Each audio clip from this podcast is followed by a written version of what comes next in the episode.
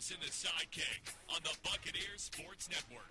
All right, good Tuesday. Jay Sandos, Mike Gallagher, Sandos and the Sidekick. We're talking football. We're talking basketball. We're talking stock report. We're talking bold. It is, I would say, a normal Tuesday, but men's basketball, another cancellation. We will not be talking about them, but women's basketball finally back on the court and three straight games at home starting with tonight. We'll talk stock report in segment number three, which will have a little bit of ETSU info on the men's basketball side, but looking at the picture going into the final week of regular, really final few days of regular season play, because we're already in the final week of regular season play, going into Asheville, some scenarios, what could happen, what we expect to happen, and of course naming our award winners in the Southern Conference on the men's basketball side. I'm sure it will be very contentious. We have not told each other who we each have picked going into this third segment. So if tempers flare, if the heat raises, not only in our studio but coming through the airwaves, you know why? Because there are strong opinions on both sides, per the usual. with Sandos in the second. Yeah, so basically, I'll be right and you'll be arguing that I'm wrong. Is that is that fair? Um, I'll definitely be arguing that you're wrong. Yeah, even if I am right. Well, yeah, definitely. Yeah, I mean, yeah. we see, could, we see I'm agree. right. You heard that. We you heard could that. agree, and I would probably still find. Ah, there's one I think we'll probably agree on. Really? Uh, I think there will be one. Okay. We'll find out. Okay. Maybe I'm wrong. I'm just thinking percentages. 25% chance we can get one right. Okay. 25% of the time works all the time. Let's talk ETSU football. And uh, I know you were uh, in the midst of either driving, traveling, Indisposed. uh, watching the game. Yep, yep, in Birmingham at, at Samford uh, with ETSU women's basketball. So uh, flying blind on a few things, and I get that, and that's fine. And uh, the one thing I will say, when you check, did you ever check the score, Oh, yeah. and all you saw was fourteen nothing at some point? Yeah, a couple Okay. of times. So, but it was interesting because we heard Coach Taylor that you did the pregame chat with him. I thought Coach Sanders, you weren't they weren't sure what they were going to get, and Coach Taylor talked a lot about dealing with Coach Hatcher when he was at Georgia Southern, when Coach Taylor um, was at Chattanooga, dealing with him at Murray State when Coach Taylor was at Tennessee Tech, and now obviously six years or whatever it's been, five six years now at ETSU, was at Samford, and last year was the first time that the run was about 70% of the attack as opposed to 70%, 80%, sometimes 90% all passing. So not sure what to do. And so they went with, well, it seems like a lot of the personnel is set up to run like it did last year, and that is not what Samford did. And they confused the Bucks, the speed. We've heard Coach Taylor say before, though, Samford's hard the first possession or two, maybe three, because of the speed in which they operate, and you cannot simulate that. And it was a little bit, I think, of the speed. It was a little bit. There was confusion. There was breakdown in coverages. Um, there were missed tackles. Oladokun was phenomenal getting out of the pocket. There's a lot of different things. You know, seven on the first two drives, seven of seven on third down, dominating and 14 nothing, passing touchdown, a rushing touchdown, and the defense was very confused. The next couple third downs, I believe in the first half they were one of two, so they finished eight of nine.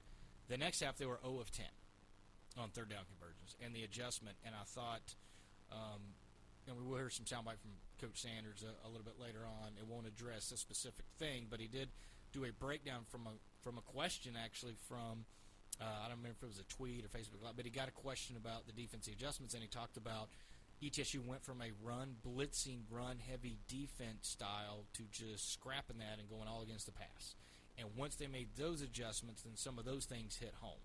And because there wasn't as much breakdown um, in things because and I, and I certainly will get this wrong but basically run blitzes are for guys to hold up and let other guys blitz. And so some of the contained things aren't there principle wise as in a passing blitz and so passing blitz are able to get home long story short the adjustment in the style of blitzes which I thought was uh, very well uh, explained by Coach Sanders on that changed the dynamic of the game, and ETSU's defense was certainly up to the task. And there were some guys on the defensive end that we expected to have monster games, and there was some new names that had some monster games. But after going down 14 nothing, and the field goal they gave up too was after a special teams kick. So right after ETSU had a punt return, was able to tie the game up 14, the ensuing kick return, I think was 61, 60, 61 or 64 yards. I don't know why that one of those two numbers is jumping out at me, but there was a long return by um, Ty King, and if honestly Tyree Robinson wasn't on special teams and wasn't a phenomenal athlete to get him on the ground,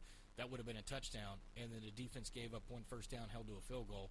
Other than that, the defense was just lights out. Well, you brought up special teams, and Coach Sanders addressed that last night because there's a philosophical disagreement, I think, in coaching circles. Uh, well, are you going to put guys out on special teams that you just don't want to get hurt, right? You're not going to risk your starters and go out there, and but he sees a little bit different. A lot of times people think the uh, special teams that's where that's where your backups play, and then there's many times that we have backups on some of those. But I want starters on on special teams. I, I try to keep them not more than two special teams, but I, I I want our best players out there because that's where you have huge swings in field position, and if you can win special teams, it uh, makes it much easier to play offense and defense. You mentioned this man already, Elijah Huzzy. I still haven't really figured out how he caught that ball.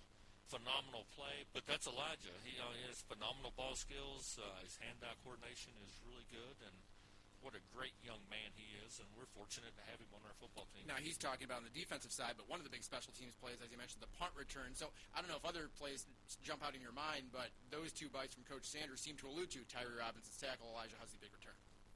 there were well, it, and let's say this it was 14 nothing samford was rolling and i think the first play or the second play of the third drive was picked off by huzzy and bucks did not score but it, it was a huge momentum boost for the team and it was a situation where huzzy was in the right spot playing his man the right way on his hip pocket the receiver it's very even on the replay it's very hard to see how the receiver didn't quite make a play and how it kind of stuck in the right arm of Huzzy as he was able to just kind of corral it and come up with an interception. Again, shows his hands. He made a couple of punt catches that made me nervous and probably will continue to make me nervous. But he seems to have, which you have to have, a lot of confidence in his own ability, in his skill.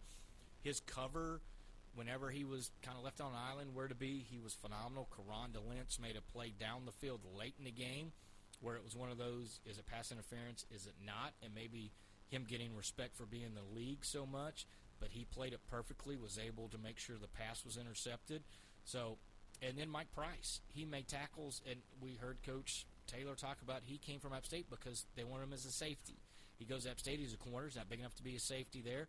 Couldn't quite get on the field as a corner. After a year, he's like, you know what? I want to go play where I can start. So he's going to start ETSU at safety. He made sure-handed tackles in the open field.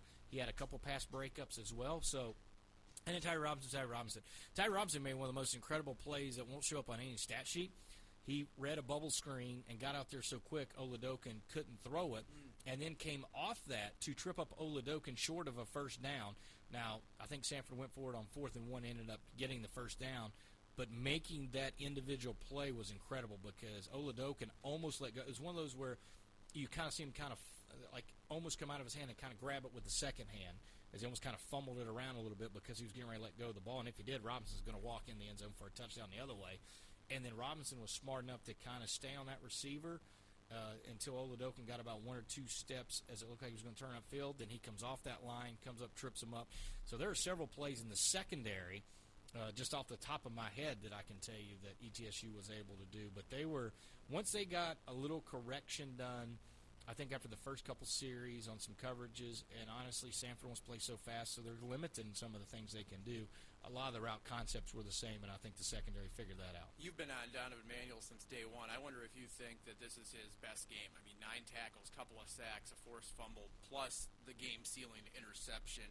And from, again, day one, you said this is going to be a guy that's going to be up there in tackles. You know, maybe wasn't going to make all the game changing plays right away, but certainly athletic, can cover some ground, has obviously some ball skills, strong, the whole package, and he showed off that package on Saturday. Tackling I was 100% on. And and again, and um, you know, we like to be honest on the show. I, I can't sit here and tell you, yes, game defining plays. I thought certain situations, sure, he could get to the quarterback, but there were a couple of reads in the run game where, again, worried about the defensive line. They were able to occupy, three guys were able to occupy five blockers, and Manuel was able to run through and make tackles. And I thought, in once Dylan Weigel left, that was going to be the biggest question. Who can go in there and you know, boom, guy's got a hole. Can you collapse it? Can you make the tackle? Can you wrap up? Yes. I think certain rush situations he's been great in because he doesn't go in out of control. And we've all seen that, right? The guys are so happy he's going to get home that a quarterback sidesteps, steps up, does something, gets by. Well, Ladokin was making outstanding plays. So Manuel impressed me there. He was able to do that. The forced fumble, Ladokin was able to ma- honestly make an athletic play to get the football back, uh, to get it to go. And then INT was set up because he was in the right spot, and Jalen Porter was able to get a hand on the football. And I think when you have guys that are doing the right things, good things happen. Just like Elijah Huzzy, he was doing the right thing in the game early. Things look like, well, heck, it's Huzzy's fault, but the first touchdown pass was a flood route, and Huzzy's guarding three guys. I don't think Billy Taylor's setting up. He has a lot of respect for Huzzy's cover ability, but I'm guessing he does not think Huzzy can cover three guys. So, you know, you could easily look at that and go, oh, Huzzy blew the coverage. Well, no, it wasn't Huzzy. Huzzy's in the right spot. He's stuck between three guys to guard an end zone. So, um, I think Huzzy was in the right spot, but Donovan Manuel, just something about one of the a couple practices I saw, you know, and I've made predictions on guys, and, and you know, some fallen flat, and some I happen to hit. This one I just happened to hit, and I think is going to pan out where he's going to be guy. He showed some flashes last year, and I think just playing all the snaps he did last year as a freshman has shown you what he can do this year, and I think he is going to be, barring any unforeseen injury, anything like that, he's going to be a guy in the middle. And then you put him beside a guy who's actually healthy in Jared Folks, and I think it gives ETSU its best inside linebacker combination. Maybe uh, maybe Weigel's senior year and Yancey's freshman year where he started to really establish himself. Maybe since then, since it's been back. But I, I'm uh, so impressed with Donovan Manuel, defensive player of the week, got the recognition in the Southern Conference. Just a monster game for him, and really a monster game for. Um, I think everybody on the defense. I mean, it was really hard to find somebody that didn't do something. I mean, Karan DeLentz has three pass breakups. I mean, just to show you what type of corner. And, you know, he's put on Island more because he basically slid over to where Jeremy Lewis was. He's getting a lot of just man to man coverage. Just this guy and you. You don't have to worry about the other half of the field. Don't have to worry about anything else. It's just can you guard this guy? And he was able to do that. But I think, you know, Timmy Dorsey wasn't sure if he was going to play. He comes in and gets a, a half sack somewhere in there. Um, Elijah Pinkleton had a sack and a half, taken over for Nasir Player. You know, Jalen Porter came in because Blake Bockworth got hurt. You know, he had saw just a little bit of action, but he was able to come in and make a play. I thought Juwan Ross, Max Evans in their first start was good. I, I mean, it, it, it's really hard to turn around. I mean, I think even when Eric Campbell blew a coverage uh, early in the first drive and they threw over the top to a tight end, he didn't give up on the play. He tracked it down and knocked the ball loose, not to give up a wide open touchdown to a tight end. So I was really impressed with how the Bucks flew around and bought into Billy Taylor's system and the philosophies and the techniques. He's big on technique. If you do your technique, you do your job, things will work well. They got overwhelmed in the first couple drives, and again, I think most of that because they were expecting the run that they saw last year and they didn't. And then there was some combinations. But after the second drive, after the interception by Huzzy, then everyone sort of settled down. Then the, the Billy's defensive play calls, Coach Taylor's defensive play calls were better, and the guys responded to everything. And I think they had saw everything. Coach Hatcher said that there was no way we weren't going to see Chris Oladokun and Liam Welch unless somebody got hot early. Now, you see the first couple of drives and you say, okay, well, Oladokun was hot on those first couple of drives, but then the interception – and the offense starts to unravel and not produce as much, and all of a sudden you're looking at you know 17 points total versus the 14 he scored in the first two drives. I think ETSU only allowed 162 yards in the last eight or nine drives after 164 in the first two. I'm surprised that Liam Welch doesn't show up in the box score. Even talking to some people down at Samford on Saturday when I was doing the women's basketball game, they were saying, "Well, yeah, it, he's playing it pretty close to the vest for us too. Like he hasn't showed his hand to us either. He, he really thinks it's going to be Welch and Oladokun. We don't see Liam Welch at all, and that was certainly surprising when you look down because every single indication was, all right, if we have a chance to play both, we're going to. And certainly after a couple of stalled drives, turnovers, and no points going into what? I mean, we had a quarter and a half with no points, whatever it was. Why Well, didn't you go to they, Liam they Welch? scored a five seconds ago in the first half. Oh, okay. I'm sorry. So Yeah. It was, it was it was right at and and that and, and we'll, we'll transition offense just a second because I really I think the defense was the story of the game and I, I think we we should leave. Well, I'm not that. talking. No, I'm not talking about ETSU. Oh, you're talking about oh Stanford. Well, Liam Welch plays for Sorry. Stanford. Let, So- let me tell you about. Um, oh, go ahead. You, well, you, go, you well, why you just go think. from 149 in the first quarter all the way down to you know 609. So it's about a quarter and a half that you don't score. Like, why is Liam Welch not getting a chance? I, and here's and it's the only reason I I think is because there were eight sacks, and none of those were protection sacks or, or you know coverage sacks. I guess uh, uh, I was using the wrong word, but th- they got home so quick, so fast.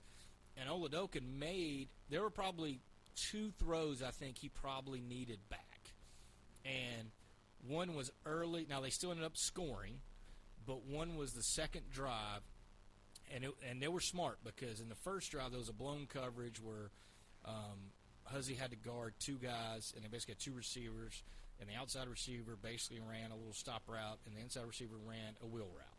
Okay, if those of you familiar with that, if not, I, I don't know if I have enough time or can explain it to you, but basically took a step, ran to the outside, ran down the sideline, and a ball was thrown, it was completed, and ETSU was able to cover it up. The second time they did that, they called ETSU on a blitz, and that guy running the wheel route was so open that I think it threw Oladokun off because if he hits him anywhere, the guy's going to walk in for a touchdown. Again, they still scored on that drive, so I don't know there are. In the third quarter, I'm sorry, early fourth quarter, when the game was still 17-17, the center Oladokun got outside the pocket, and AJ uh, Tooney, who had had eight catches in the game, was able to basically run the scramble drill, and he goes deep, and he's got a guy beat, and Oladokun just missed him by a step and that would have been a huge play because I was on a third down, and that was one of the few times Oladokun after the first couple drives was able to get out of the pocket make a play happen. Those are the only two throws I think he had that he wish he would have had back. There are a couple where pressure throws, ball was a little short, a little high, but guys in his face. I think honestly he played really well. The eight sacks, I can't think of a one where, you know, he held the ball second, third, fourth read, holding, holding, holding on the ground. You know, so I, I don't I think because he did he did have a good command of the offense. He did get touchdowns early. He did do whatever. I could see where Coach Hatcher's like, all right, I don't want to make a change. Again, it was shocking because of what how emphatic he was with you Right. about doing that. But my get, and again, just guessing. I'm not, obviously we didn't talk to Coach Hatcher. I didn't read his post game comments. I think Oladokun had such a hot start and was had such a great command of what was going on.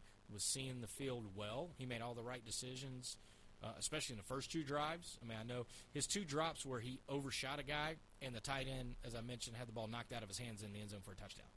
And so, otherwise, he would have been a perfect, you know, 12 for 12 or something start the game. So, We haven't mentioned Quay Holmes yet, which you can bury the lead on this guy because, as Coach Sanders said, he seems to be so consistent out there on the field all the time when is needed. He doesn't remember a time where he's missed a practice or missed a game or been banged up to the point where he's not able to participate in anything. So you see such consistency from him that 19 for 125 and two scores.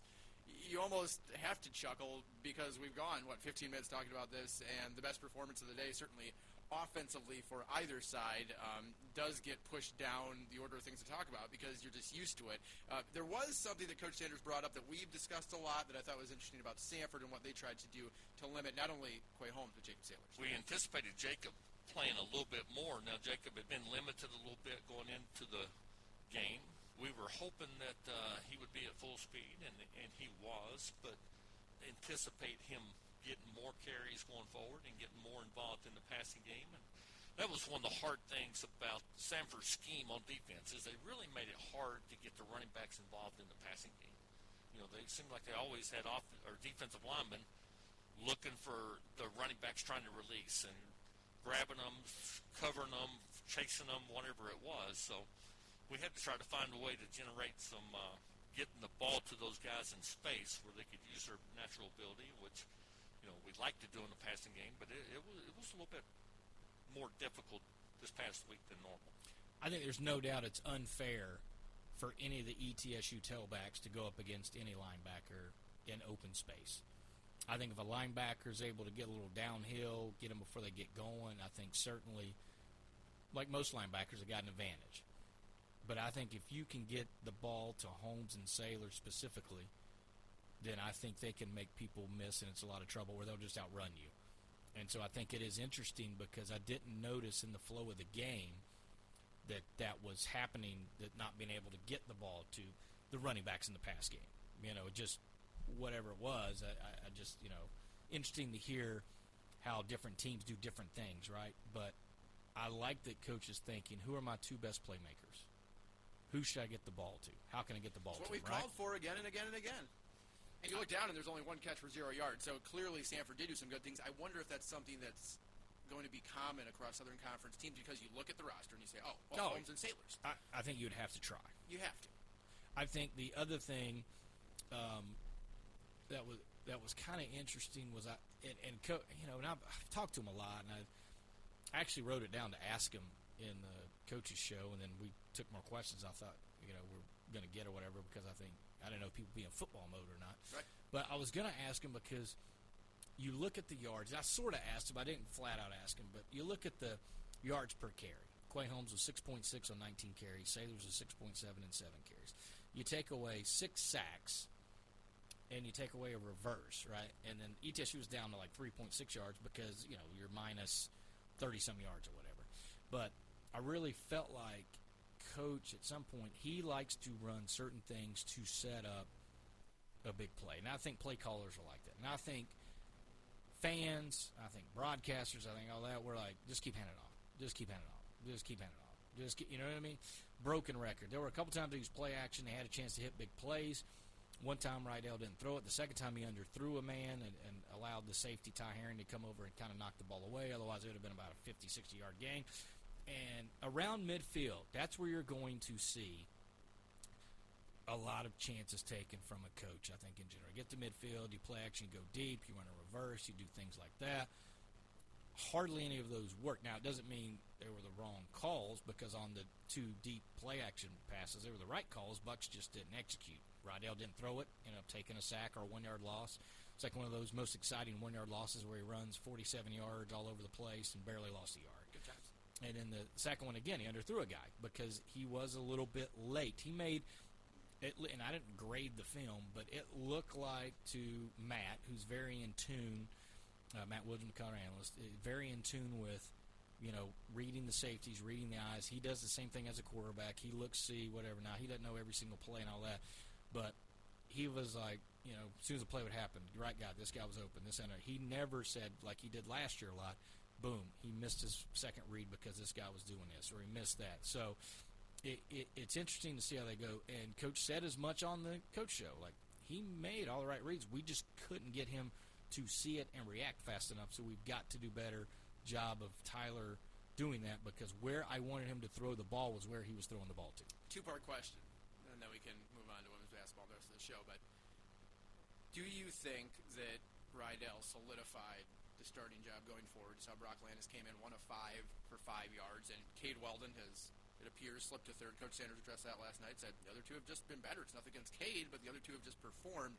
Also, when I look at this box score offensively, it appears to me that this is a quality offensive performance, if not pushing well above average. Uh, I should not say well above average. I I think this on a day like this, season opening, this is about as good as I think things could have gone offensively. Uh, Yes, there were the fumbles, and Coach Sanders talked about that last night. But you look at Quay Holmes, 125. Saylors, 47, averaging, like you said, nearly seven yards a carry. And Tyler Riddell, 14 25, 186, and a touchdown for a young guy that hasn't played in a game in almost 500 days. I think that's pretty good. Now, the question will be, can the offense evolve and grow? Because to me, this looks offensively, minus the mistakes, which you can say that for a lot of performances, right? Minus the mistakes, everything will be great. But this looks to be about as good as things could have gone offensively for the Bucks. I think the once the what do you say the first five possessions Sure. you had the two fumbles and a, and a, uh turnover on downs and sort of no man's land. It's cold weather. You're going to kick a 50 yard field goal. That's something to be seen. Um, how that plays into effect because certainly kicking in 30 degree weather is not like kicking in 70 degree weather. Ball gets heavy. So, um, and I did not, and I will this game, and, I'm, and I normally I usually try to watch the opposing team's kicker pregame warm up, kind of make mental notes. I know Robert does well, Harper on the sidelines do that as well to see sort of what is the range. And I didn't do it game one. There's so many things just going on. I'm so excited, you know, not paying attention to some things I don't pay attention to. So I'd like to know where that range is to know. But I think ETSU could have easily had 38 points on the board. You know, uh, even 35, even if you don't score on one of the three, but you're able to get a field goal and a touchdown or so. Like it just felt like, you know, 34 to 38 points is what they should have had. I think yes, Riddell is certainly going to get the start next game. It didn't seem to be as fast of a game as it was for Landis. Landis came in and he looked lost, and coach said basically we have not seen him do that. Interesting. Like Well, he says when the lights come on, right? You never right. know. He was like, we've seen him in games. We saw him against our first team D, and the games never looked fast for him, but it looked fast there. So I think Landis may get a series or two in the next game just to see what is going on. But I would venture to say if Riddell performs like that and Landis again performs like that, then I would say there will be no more seeing a second quarterback. It would be just Riddell from there. I just think considering time, situation, everything that went into Saturday, that it's hard to ask for more from the offense, especially, let's be honest, an offense that has been second, if not third best unit on this team for this program since the Buccaneers have brought football back.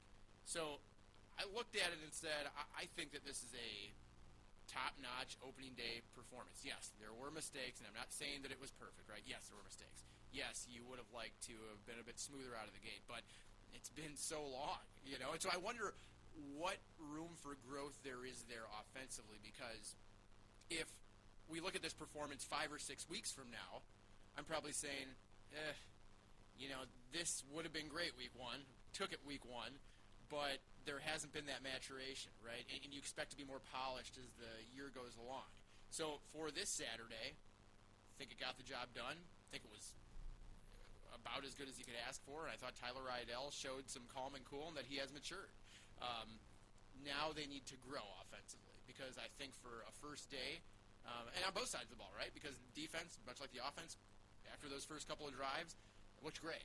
Um, what will it look like as they move through this bye week? A lot of time to, I know it's a weird time for a bye week, but a lot of time to look at what happened in game one, retool, adjust, add to the offensive side, and see what you can do defensively to come out of the gate a little bit quicker. Now you will have some film on your second opponent, so that's nice as opposed to not playing for 500 days. But um, overall, all in all, I mean, what a Saturday. Really cool to have football back. I, I think uh, the receivers too. It was good to see Wilson back come out of the injury.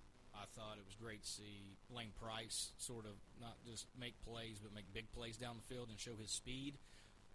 Will Huzzy made a catch on his backside. It was incredible because that seems to be the only way Will Huzzy can make catches is incredibly. Noah West was nice. I'll be curious to see when Nate Adkins is 100%, which they hope to have him in two weeks, and add him to that passing game, what that can do for everybody. And I think we probably yada yada the best part of the offense for me. That offensive line that only had two starters and three guys not were sure, including up in the air who was going to be the left guard. They were dominant, um, really at times. They had one or two.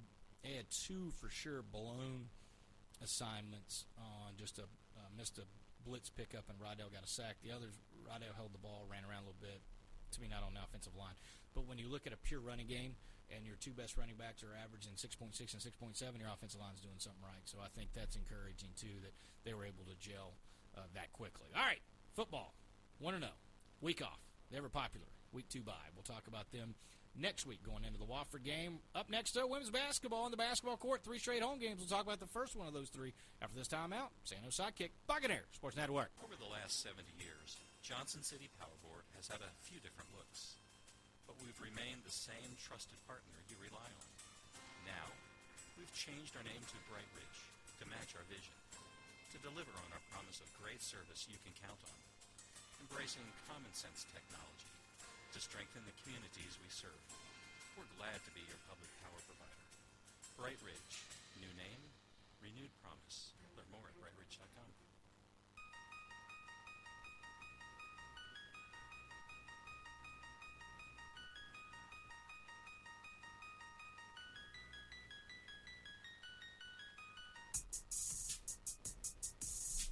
Sandos and a sidekick back with you as Mike Gallagher, Jay Sandos break down ETSU women's basketball. They finally get a game against the Catamounts of Western Carolina. That is tonight. As of course we record on Tuesday, but it is uh, the Catamounts. It is ETSU and Coach Hill brings his team in all the way from Cullowhee, and he had uh, started to get a couple wins early and thought maybe, you know, I was all over it. You know, just get to four wins and got to two, I think, fairly quickly, and it's been a, a tough go from there. Unfortunate for, I think, Coach Hill and the Catamounts because at the time that these two teams were originally scheduled to play, Western Carolina had won four of seven.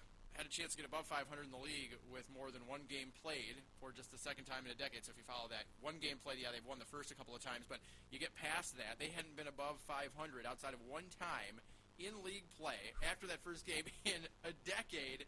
And so if they would have taken both from ETSU when these two teams were originally scheduled to play, January 29th and 31st, all of a sudden you're 4 and 3 and you're the talk of the Southern Conference women's basketball scene. You know, people start to take notice, and you never know what happens momentum-wise because then you're almost 500 overall too. I believe they would have been seven and nine, seven and ten, something like that. Which I know these don't sound like very impressive numbers to the average person tuning in, but Western Carolina has been awful. that, that is an understatement how awful they've been. they lost the last five years, their first five games in league play, each of the last five. I I mean, so you can imagine setting yourself back like that. What kind of success are you going to have? It's been a monumental task for Kiley Hill already.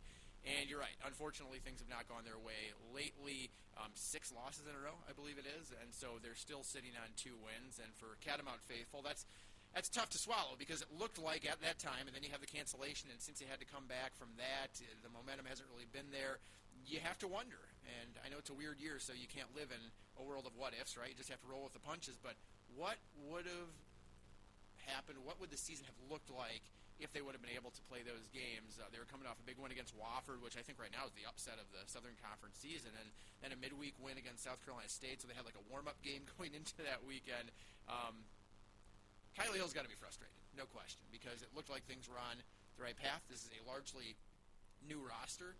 Jewel Smalls no longer there. I, I think that's someone that's a very good individual player, but not necessarily for trying to build a program. Um, someone that you're going to have as one of your main pieces simply because she doesn't make others around her better necessarily. She's a great individual player up at Delaware State now, but it doesn't to me seem like a building block of a winning program. Um, it's no offense to her; she's a great athlete and a great player. Just not that makes everyone around her better type player. And so it's turned over a lot of different pieces, and things were going well. And uh, now you sit here in late February, the last week of the regular season, and wonder what could have been. it is unfortunate for them because I mean I think they even got South Carolina State game to continue to build momentum. Right. The No rare, the rare out of nowhere, let's schedule a, a cancellated um, non-conference game or postponed, I guess, since they actually played it. But it, it was it's so hard because they were they haven't been able to score a lot. No. But the couple times they've gotten to 60, you know, they've really been competitive, but they just, you know, they lost to Mercer 69-62 and then boom, 47-45. They did score 58, but they lost, you know, 72-58 and they scored 45-44. So for whatever reason, the last three or four, six games, whatever it's been, have really struggled just to get to 50. Except for the again the, the Mercer game where they got 62, and that was in overtime. So they needed overtime to get And get they were up by 13. and that was a heartbreaker too. And then last game, I don't, I'm not sure why. I was trying to figure out, but you know, I, I did watch a little bit of that one. But Andrea Martin Ruiz did not play, so I don't know. And that seems like a loss because that's somebody that at least gets minutes. I know sometimes um, she can be a little anemic like the rest of the team offensively, but that's somebody that's played a lot of basketball for Coach Hill, and she's not able to go tonight. I'm curious what that does, and they're just relying a lot on Lauren LaPlante. I mean, and, and she's averaging, you know, like 38 point something minutes per contest in league action. I mean, it's just, she played 40 minutes in the first game against Furman. Didn't even come off the floor in 38 the next game. So relying a lot on her. How much is she going to have in the tank? But it seems like this could be a game first to 50. Hon- Honestly, Yeah. both teams have their struggles offensively. Can ETSU get to 55, 60? Can they stop Western from getting to 50 or 55 or 60? And that, to me, that's going to be which offense shoots the ball. I'm going to oversimplify the game of basketball. Who puts the ball in the basket the most will win. And I don't mean that tongue in cheek. I mean, literally, who can find a way to put the ball in the hoop Yep. today that can get to 55 or 6 is going to win the game. Yeah, you're absolutely right. I mean, and it's a Western Carolina team that shoots 24% from beyond the arc, right? ETSU is, I think, maybe percentage points better. Uh, two teams that have struggled to shoot the ball. The one thing you cannot do with this Western Carolina team is send them to the line. So you have to play smart defense without fouling. You can't commit those fouls. If you're behind the play, trying to catch up, trying to be a hero, right, or if you're out of position and you just slap at the ball, those are going to be killers because every point is going to be extremely valuable. Now, last time these two teams were in this building, it was Brittney Ezell's 100th win. 76-49 victory. Uh, what a different difference a year makes for Elise Stafford because that day I think she had 29 points, uh, fifth most threes in a single game in ETSU history, and Stafford has just struggled mightily. One of the, I'd say, the poster child right now for ETSU in terms of their shooting struggles. So offensively, yes, going to be very, very difficult. I think that this is a bit of uh, defensive fire versus fire, right? You know, who's going to be better on that side of the ball? Can ETSU put the press on? Are they able to flip that press into offense? Uh, on their baseline out of bounds, because that's been the other place where they have been exceptional. Are they able to design those plays, use those plays, execute those plays that have gotten them quick points off inbounds? They have like three or four different things going on. A lot of it's on Kaya Upton, great decision maker, right in the baseline. If she's in the game, she's going to be the trigger person for those plays. Does she make the right decision? You know, does the defense get lost? Western Carolina definitely um, has had defense be the better side of things. You're right, Andrea Martin Ruiz. Um, her sister Judith no longer with the program. Uh, a couple that have, a couple internationals that have come up to play for Kiley Hill. Judith no longer with the program. Andrea missing last game. She played every other game. So what will that look like for ETSU? Courtney Moore and Abby Carrington are going to be out again. Everyone else should be available to play. 58 points for Samford. I know it isn't exactly your explosive blow up offensive performance, but for ETSU, putting up 31 in that first half against what is likely to be, or at least has a very good shot to be, definitely a top two team in the league, possible league champion, possible one seed, defending league champion, both in the regular and postseason. It was 35-31. They were up 11 to three early. They showed a lot of quality time on the court in that first half, and then the third quarter came along as it always does, and the Bucks were outscored 20 to three in the first. I think it was eight minutes. So, how do you get off to the start in the third quarter? Are you able to flip defense to offense? And can you defend without fouling and not get out of position against Western Carolina, who are really struggling because of Ky- Kyla Allison and Zenoria Cruz's recent struggles? They're trending downward, two leading scorers.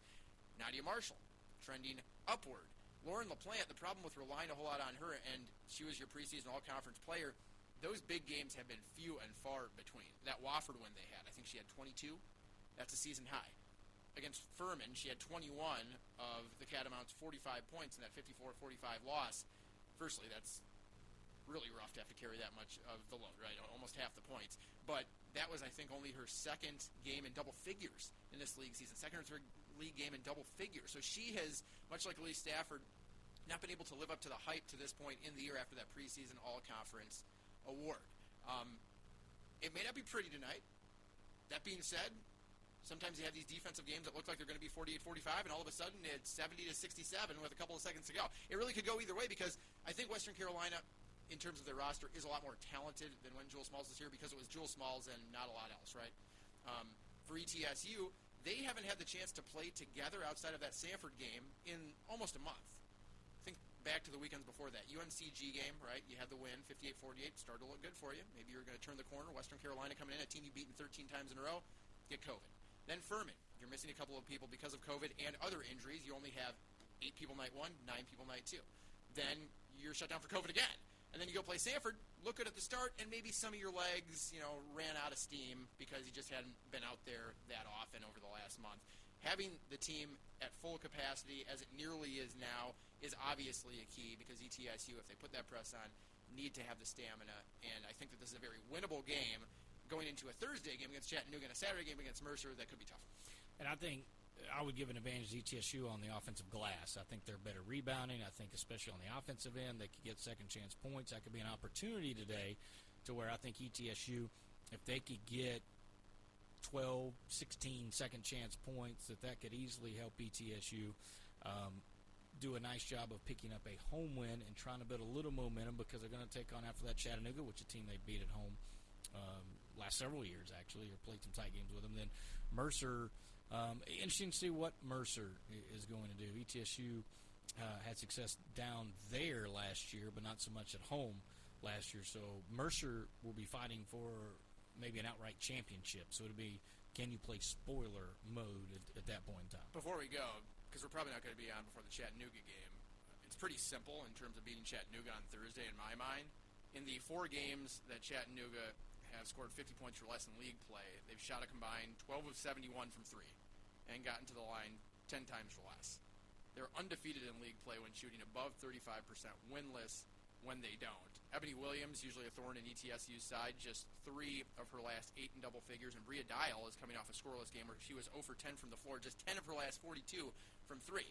So Chattanooga further up in the standings, yes, but if you're able to defend the three-point arc, if again you don't commit the dumb fouls, right, and send Chattanooga to the line for easy points, and if you're able to just continue the slide of Ebony Williams and Bria Dial, I know Chattanooga has more weapons than Western Carolina. They've got a better pedigree. They are flat out a better team. I think nine times out of ten nights. But looking at how things have played out for them in this league season, it's not like they're unbeatable. And ETSU at home for only I think like the what fifth time this season or something. It's been very few home games. Uh, it'll be nice to be back in their own building where they can settle in for a league play. Yeah,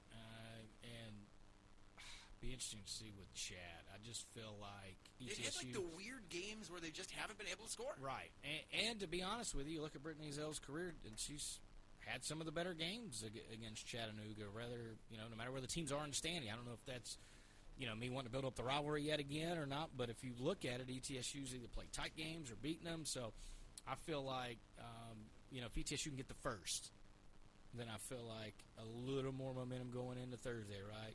But and because you get to go quick, quick, quick instead of maybe you know play off, play off the way they've been going right now.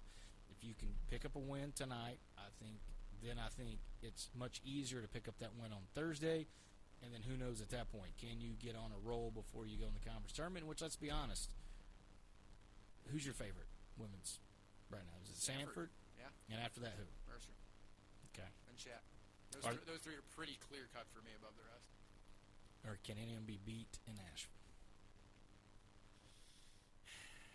Yeah, they can because That's, that's sort, that's sort of mean, my point. Fer- yes, I, I agree. Your top three is the top three. There, there's no, there's no doubt. And Wofford has its moments. done well this Wa- year. Wofford, They really have. Wofford's had moments, but certainly They've surprised me.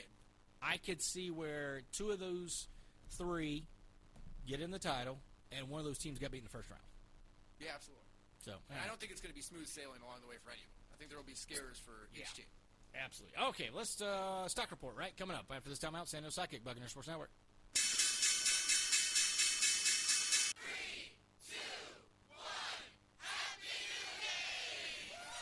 Now you can enjoy the new year with more games, more chances to win, and even more fun from the Tennessee Lottery. And you can play any way you like. Play quick and win big with instant games. Or try drawing style games that pack a big money punch. So don't drop the ball. Make a resolution to put a little more cash and a whole lot of fun in your pocket today with the Tennessee Lottery. Game changing fun. Please play responsibly. Breakdown. Five, five, four, four, three, three, two, one, one. Sandos and the sidekick. We have ignition.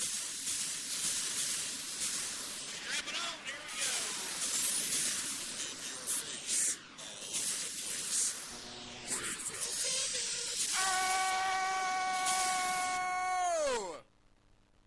You're way excited. Stock report! Stock report! I don't know if you're more excited for the bumper or the segment. Hold on, the bell's still going. Oh, it's over. Okay. Maybe we should have cut And that you've down had, like and three you've or had four it. That's fine. That's fine. Uh, let me give you a look around the league before we get into our award winners, before we get into remaining schedules, before we think I'm what's just going to sit happen. and sip coffee while you do this. Go happen. Uh, VMI and Samford have COVID, so we know that. Right? So a couple teams Mm-hmm. you can just check off the ledge right now in terms of breaking down anything there. Uh, so not going to be able to play, obviously, for these next couple of days. Now, VMI's game against Chattanooga, I see, has not necessarily been marked off the ledger yet. How they would be able to play that, I have no idea. I would be shocked if VMI just doesn't look at the league and go, "We'll just see you in Nashville." I mean, might as well try to go in as healthy as you can to the tournament, as opposed to Hundred percent agree. But I I don't speak for VMI, so I don't know. That's true. Uh, seems like Maciej Bender may be shut down for Mercer. I didn't see him against ETSU and hasn't played since February 13th against UNCG. I personally think that they're a much different team without him. Am I over exaggerating his presence on the floor for the Bears? Uh, well, they beat ETSU without him, so um, uh, no. I've got to say it like that. I mean, Yeah.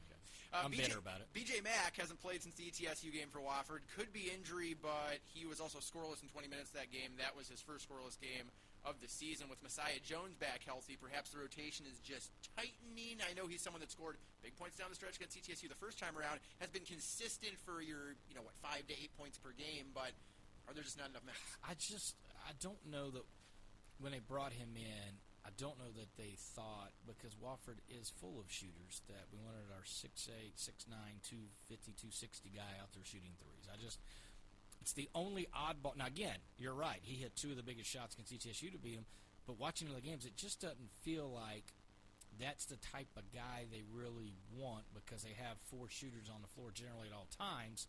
They need a Messiah Jones. They need another guy inside. Of course, they're missing Bigelow, and some, but I, I think he doesn't quite fit or isn't exactly what they're doing, and maybe the rotation is tightening some.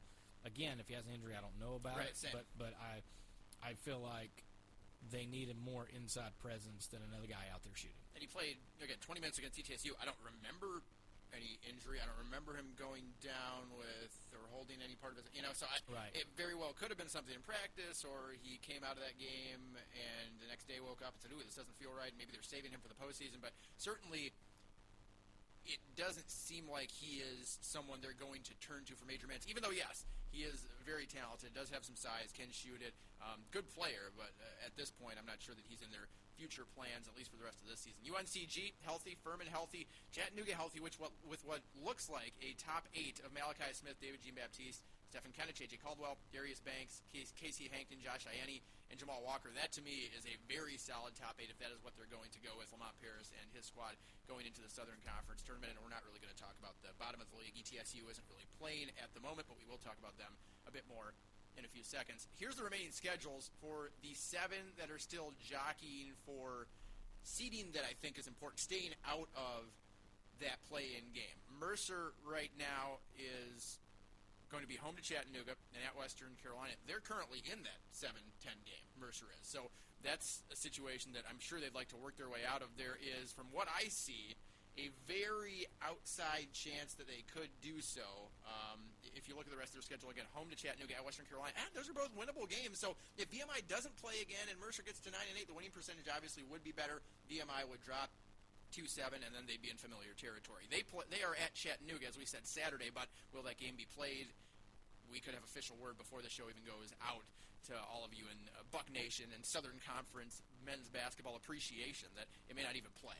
Uh, that could be out you know, again in an hour or two. It doesn't seem like it would be possible. ETSU at home against UNCG. Last two games for the Bucks have been canceled due to COVID. Samford and VMI, uh, but that's going to be a big one on Saturday for a number of different reasons. Not only on ETSU's side, unless things do work out a certain way where the Bucks are locked into the four or five game, which I know you can talk about here in a second. Uh, Chattanooga at Mercer, home to VMI. Again, if that VMI game disappears, that's going to be a tough one at Mercer. Uh, Wofford, home to Furman. Furman, home to the Citadel, and at Wofford and UNCG, home to Western Carolina, and at ETSU. Go ahead, give me your takes. No, I, it's going to be interesting because you you've ran out of days to try to get games. You're going to have to go to winning percentage. You're going to have to do a bunch of other things. And for Mercer chat, I mean, if Mercer was able to rattle off a couple of wins and go to nine and eight, they could jump tremendously in the stands just because people can't play. And if Chattanooga were to drop two, they go down to nine and eight. And again, you got to go into all these other scenarios for ETSU nine and six, eight and seven doesn't seem like that would get them in the seven ten playing game, which could have been possible if they go to VMI. Again, what stinks is you lose the two games to Samford because I don't think there's anybody. I don't care what glasses you're wearing. The way Samford is right now, I don't think anybody can count Samford as a even a questionable game. I think it's an automatic at this point in time. So. That being said, it really hurts ETSU because you would sit there normally being ten and six, VMI, VMI, let, let's say even VMI is so good at home right now. Let's say even if you drop that, you're 10 and 7, coming back home to UNCG. Worst case, you're 10 and 8. everything played out exactly the way it could play out, you're 12 and six. I mean, you're right there. So it, I think it's going to be destined that ETSU's probably going to fall somehow in that four or five game. I'm not exactly sure. You know, with Chat, if they lost a couple, I mean, ETSU could actually jump Chat because they would be nine and six. Chat would be nine and eight. This is where the, all the finagling of the games, and I don't feel bad for Chat, even though Chat swept ETSU because ETSU didn't get a chance to play Samford twice, Right. and I still feel like that's a situation. But for VMI, you know, they're kind of the, the odd team out because if Mercer was able to win a couple games, they would be nine and eight. VMI at seven and seven. That's a better win percentage. And so, even though you have less losses, the win percentage is worse. You're going to fall away the seven, and unfortunately, you couldn't play because you had COVID. So, I, the the standings Wednesday will take a little bit more shape going in Saturday. I think all the scenarios because there are there is talk about Monday. The problem is who do you make play? Do you get in a situation where there could be a tie break to settle the league at the top, or do you try to settle who's going to be in the six seven game because you play a different day? And do you fight to play Monday to turn around to play again, you know, Friday? So I, am not real sure. The league is certainly trying to figure it out. VMI, I guess that Saturday game hasn't been said. Yeah. If they get it in, or do they move that one to Monday because that could affect seeding, and that's the only game that I, I'm not real sure. I don't think ETSU is going to get in a game on Monday. I think there could be some other teams. I think ETSU just because the way the games fell, and ETSU can't lose enough games to get in the seven seed. That I think they'll probably now they could fall the six because they didn't get a game in, which is still unfortunate. And they could somehow win a couple, and things go their way. They could, act, you know, accidentally get into three without playing, you know, other than one game, and it would be a quality win because you would have swept UNCG. But uh, it, there's a lot to talk about on Friday, where we will have it really narrowed down. I think. Well, let's speculate a little bit more because Okay. I, I just want to run some numbers past, and you can check my work as we're going here. So ETSU is guaranteed to stay atop Mercer because the worst win percentage currently, with how the schedule is right now, that ETSU can finish with is 533. That would be with a loss to UNCG. Be eight and seven, Mercer right. wins both of their final games. They're at 529. Yeah. So Mercer can't hop ETSU, at least with how the schedule is now. But VMI, if you get to what eight and seven for VMI, if they play that game Saturday, they beat Chattanooga. ETSU is eight and six now. Then you do have the tiebreak though for uh, ETSU if they even if they lose to UNCG. So the Bucks would then be five Right. because VMI would still be So they'll have the one game in ETSU on that. right? Correct. And again, that's with how the schedule is Mm-hmm. now. Look at the top. If Furman wins out and UNCG splits, Paladins are league champions.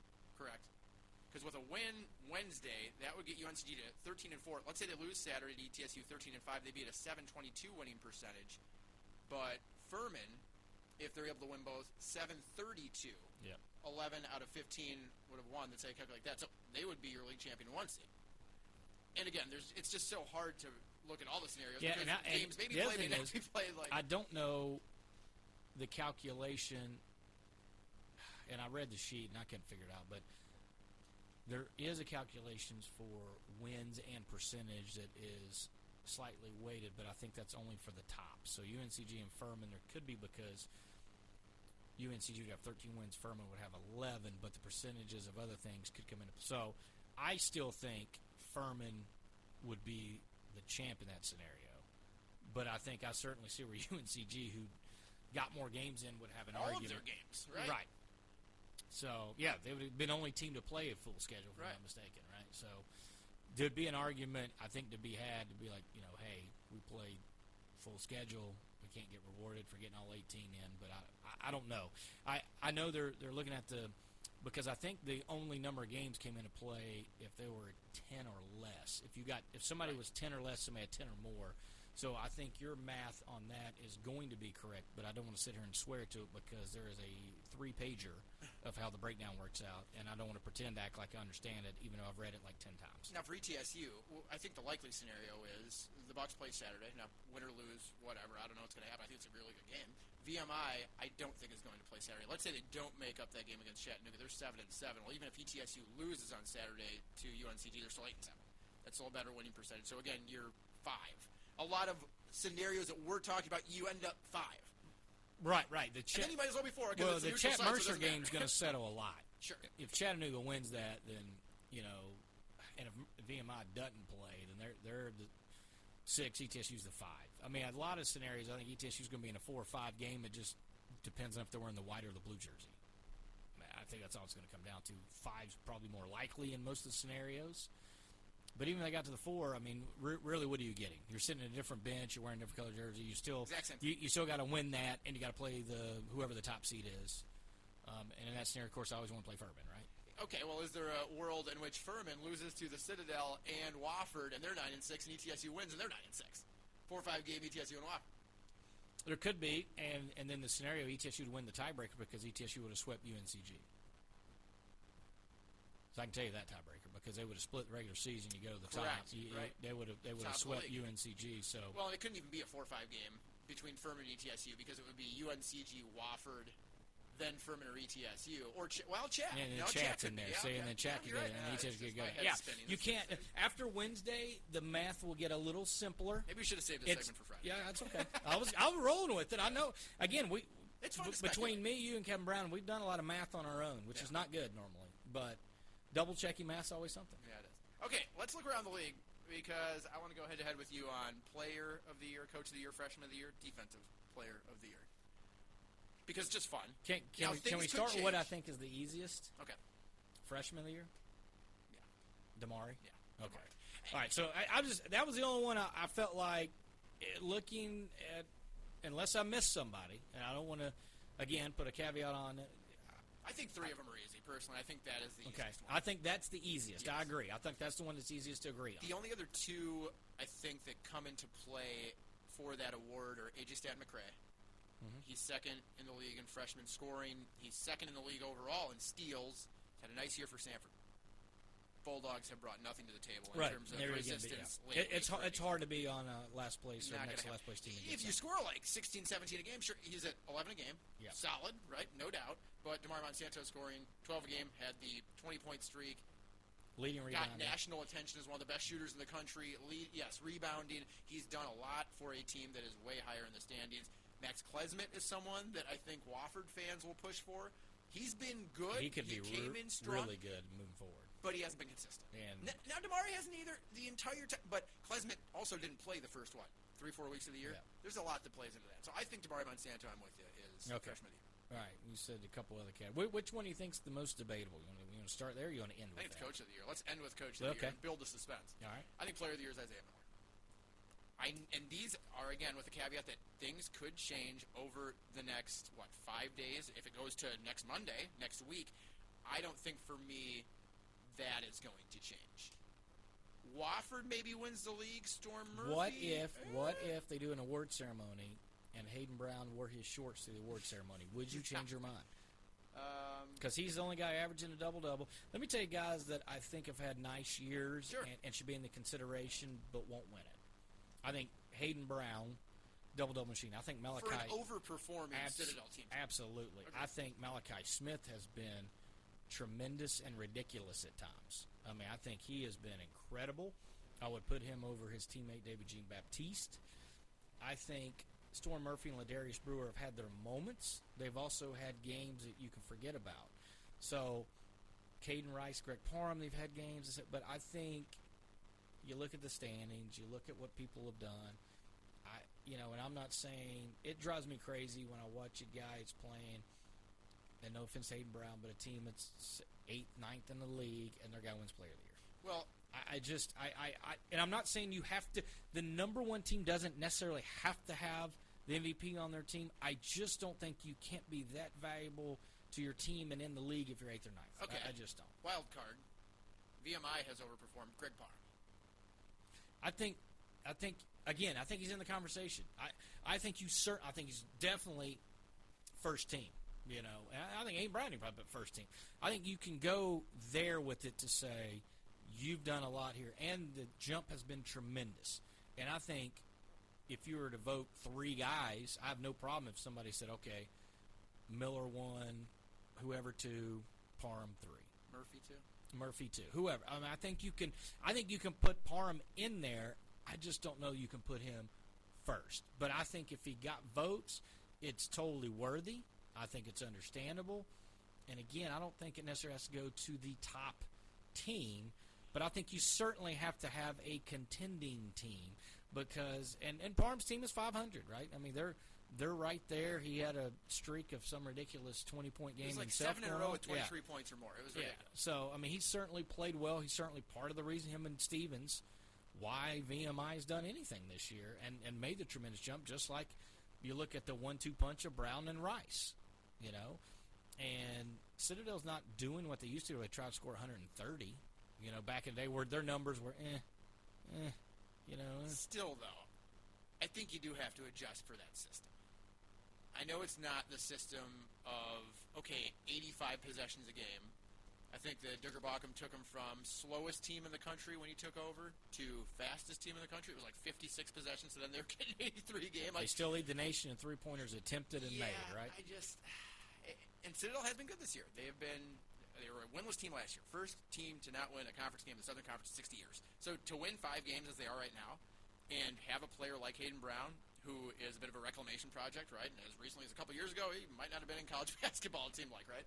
Um, as recently as last year. Heck, I mean, I, I don't think anybody expected. He had a nice start, and then he got injured, and there were question marks. And he's a great story. He leads the league in both points and rebounds. Now, you make an interesting case for Malachi Smith because he's been the rock for that team, right?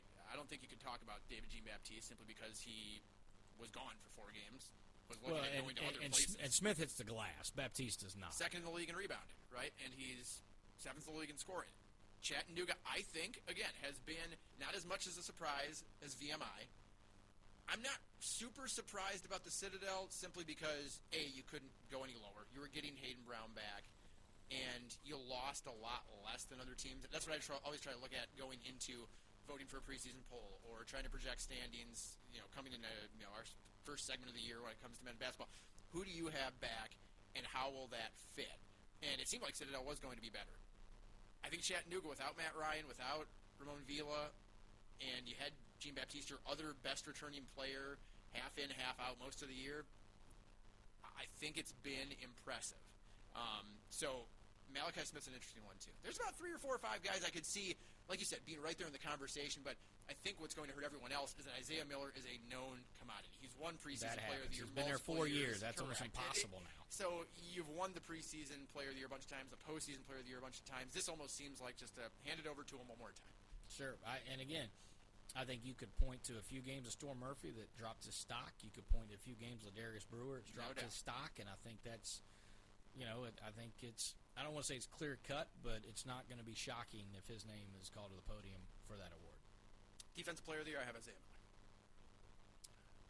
Yeah, there's a couple honorable mentions. Um, I, I think he does the most to disrupt. I think a guy doesn't get a lot of credit is Alvarez at Mercer. And honestly, I think if you go back and look at him versus Miller, if he would have got a you know the quick technical in the first half UNCG, I think that game plays out different. Certainly, they got Koval, the block shot guy. You know, and, and it's either steals or block shots, right? Nobody really. If you shut down another team's, you know, score, they don't get as much credit. You have to have steals. You got to have stats. You got to have block shots. You got to have one or the other. I think Koval in his career, but I think he ain't been in SoCon enough to maybe get that respect Right. as Miller. And when you play with Miller, sometimes I think you get lost in the shuffle. Uh, but I think certainly Alvarez is a guy gets credit uh, for what he can do defensively. You know, there's a couple other guys, but I just think in, in the long run, when you you talk about it, I think it's going to. And he's won it before. That's the other thing. It's hard to knock off the king. So Especially Mil- Miller can walk away with a top offense and defensive award, basically. Uh, I mean, when you have almost a full steal per game more than anybody else in the league, and you won the preseason player of the year I mean, it's just an uphill And, battle. and to be honest, and you could argue system because he's top of this, that, and other. But if you watch him in the half court, he gets more steals on the half court than he does in the full court press. All right, I want to hear your coach of the year first because I just want to see how convicted you are in your pick. If you're kind of wishy-washy, or if you come out right away and you're like, "Bang, this is the guy." No, because I still need to see how the standings end up. Ah, I'll, I'll say this: who's in the running for you? it's not going to be anybody top of the league. If some, if somebody in the top of the league would have established and ran out, Yep. and, and no offense to to Wes Miller, if he would win the next two games and have four losses and play his whole schedule, Impressive. it's a heck of a year. I still don't think it is impressive as what my guy Dan Earl. You know, my guy Dan Earl. Mm. Lamont Paris, if you don't have him in mm. there, I think you're you're doing a disservice and I think really those two would be fighting it out for me. And I hate to say it, but Baucom, it's just like what they did last year. But I, and I, and there's no, and again, if you came out and said, "All right, Miller and UNCG go 14 and four, and go there," I, I'm not going to look somebody in the face and go, "You are so dead wrong." Sure. I'm, I'm not. But for me, just they were picked first or second. They're up there. They haven't dominated. Yeah, they could win the league, but they haven't dominated. what they were supposed to do. Furman and Wofford's had their moments. ETSU certainly had their moments, but you can't look at those. You know, and, and you can make an argument. Shay, Shay lost ninety percent of his scoring. Well, so if they go say. nine and six, you get lose ninety percent of your score. Let me ask you this: If then go off the track. If you win one of the Chattanooga games and you get to play Samford twice, and you're 11 and five, and you had the second fewest returning letter winners in the country, and lost 90 percent of your top eight scorers, I- I'll do you one better. What if you just beat Samford twice and you were able to beat UNCG and you lost the VMI and you're sitting there staring? 11 and seven. Oh, well, no, you lost the VMI. You didn't play the VMI game. Oh, didn't Let me play. show- Okay, you 11 lo- well, or lost eleven and seven. Or let's say you lost the game as in not play it, and you're at eleven and six. Because I'm just saying, there's no way. I can't see anybody beating Samford right now. So if you do that, you're already ten and six. Let's say you beat UNCG. You would have swept UNCG. You're at a eleven and six. It would be hard to not have him in the conversation, not have Coach Shay in the conversation. When you're at nine and six, though, kind of middle, and you lost some of those games, and you can't play the what if. Did you beat Samford? You just when you do those votes. So Shay, I think, gets knocked out because he can't have two wins that are guaranteed. I think also recency hurts. You know, you started six and one in the league, and now True. you're trending downward. If it would have been flipped, like Chattanooga, right? That's why I have Lamont Paris number one right now, and Dan Earl is number two. And I don't think, honestly, there's even a, a close third for me. I think it is those two. I think you hit it on the head. You know, Chattanooga, as I laid out earlier, Vila, Jean Baptiste for part of the year, Matt Ryan, all gone. Tumultuous, it seemed like from the outside looking in. Um, you had to manage a lot of moving parts, right? Darius Banks only played half the year. Uh, you've had guys get cleared and then other guys out, and um, you've done very well, especially with how the years unfolded. Three and five to start league play, and you look up now, the team's nine and six.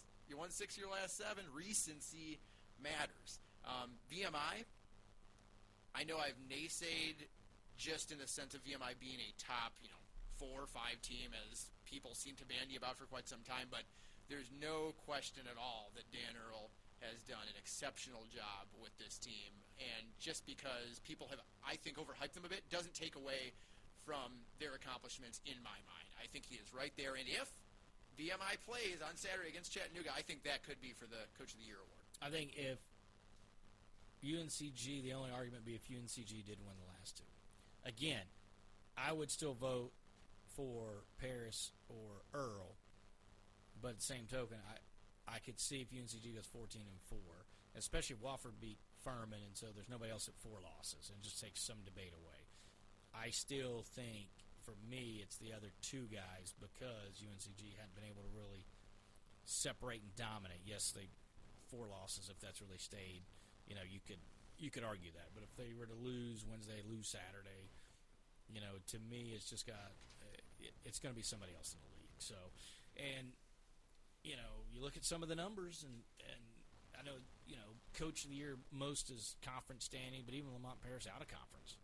I mean, look at their record overall, and, and you're not supposed to really factor that in. But to me, I think you could easily say the best turnaround in the Southern Conference right now, especially when you consider non-conferences. And no offense to Citadel winning some games, the VMI winning some games, but I think Chattanooga has to have the respect of the rest of the league for the amount of wins that they have racked up. You know, uh, For quite some time, they were the number one team in the RPI.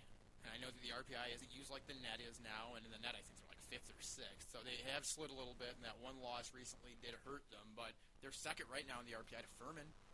And I don't think you're going to find a lot of people that say Bob Richey's your coach of the year. So I don't know. I, the computer numbers at times have been with I mean, them. again, I, I I could see somebody if they're eleven and four, they win regular uh, I- regular season titles. Sometimes dictate whether they should or should not. So, I certainly can see why somebody would vote that way. I'm just telling you, I I'm would not. exactly, I would not vote that way. That's what I'm saying. Yeah, that's all I got. That was fun. I, I enjoy the speculation of awards. Now, uh, yeah, and again, keep the asterisk by all these because there's still two, maybe three games. Who knows to be played? for That's some of right. these They could play again No Wednesday, Saturday, Monday. Nobody knows. Somebody gets three losses. All right, what do we got? A little recap. The Tampa Bay Buccaneers have reportedly agreed to terms with free agent wide receiver Antonio Brown. The Warriors' Klay Thompson is out for the season again. This time it's a torn Achilles. Houston loses 27-17 to an 0 and 5. Now 1 and 6. And state this is a lifeless organization. Wake Forest basketball's got its man head coach Steve Forbes from East Tennessee State, and this move makes sense on a number of levels. Spring Conference canceled fall sports on Thursday with the hope that those athletic teams can resume in the spring. The SoCon season is done. Done. Done. Done. Jay told me the turkey wasn't enough on Thanksgiving. He went and got two subs and a brownie to watch it grow. Just disgusting. Bold prediction. The SoCon season is back, back, back, back. The SoCon season is back. Oof. Look at that laugh. Hello. All right, how do we do? Bold predictions. Yep. I don't think any of us did very good at all. Well, I actually had one go the exact opposite way, and ETSU still won the game because I believe there were 72 rush attempts and completions by Samford Yeah. And we had compared to like 50 or something, Yeah. and ETSU won the game. That's a You that's said a- 62 or more. Yeah. Let's backtrack. I guess I should have said that first, but yes, I thought for sure. Yeah. They had like hard 21. fast system. Not Right, right, right. system. You know, they were only averaging like five yards of completion for the game, though. In fairness, or four yards or something, something ridiculous. Yeah, It Oladokun had like 54 attempts for like 222 yards. Yeah, it's not very right. small.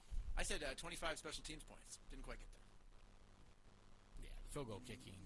They didn't get a lot of A lot of touchdowns. I mean, there were a lot of too. Touchdowns. I, I, didn't- yeah. I don't know. Uh, David Sloan, 20 points. Damari Monsanto, 30 points against Samford. Is that a win for us? Hello, darkness, my old friend. They, they no would have on they, they, would have got there. They No game got. All right, go ahead. Uh, Wofford was going to lose to the Citadel, Western Carolina, or Samford in men's basketball. I didn't play the Samford game, so I suppose that's a push for me, right? Uh, uh, Fantastic. Samford's Okay. the worst team. You, maybe you want to listen to my last segment. Samford's the worst team ever assembled at this point in time in college basketball. I don't know that they could beat me, you, in this chair. Great to have a push. Mercer Loss. over Wofford in football Ooh. was yours. Mercer over Wofford. The Three, upset. three fumbles and three missed field goals for Mercer. You said some very slanderous things about Josh Conklin in that segment. I You gotta go back and Oh, I can't wait. those I can't do it Uh, again. I'll do it again here in another week. Wow. Even after, uh, maybe it's you're just mad because the bowl prediction didn't work out. Huh? I suppose it makes sense. 31 to 14. They did chuck it around 19 times. A full 19. Wow, yeah, that's fun. 12 for 19 Good time. for 17 yards or something. Josh Conklin. Actually, hit they did a typical. They hit a couple long bombs. The rest were four yard passes. But Ah, that's classic. But again, when they ran the ball, guess what? They were dominant. Shocker. Run the You're ball. Still holding You're dominant. On to the South Carolina Run State the ball. You're still holding on to it all these years later. Uh, maybe just one year later. But I mean, yeah, if something gets you to the semifinal of the FCS playoffs, you might want to do that. all right, Santa Sackett, Sidekick will be back with you on Friday. We will uh, tell you how crazy we are on the SOCON standings, predictions, and more. All that more on the Buccaneers World Network. Go Bucs.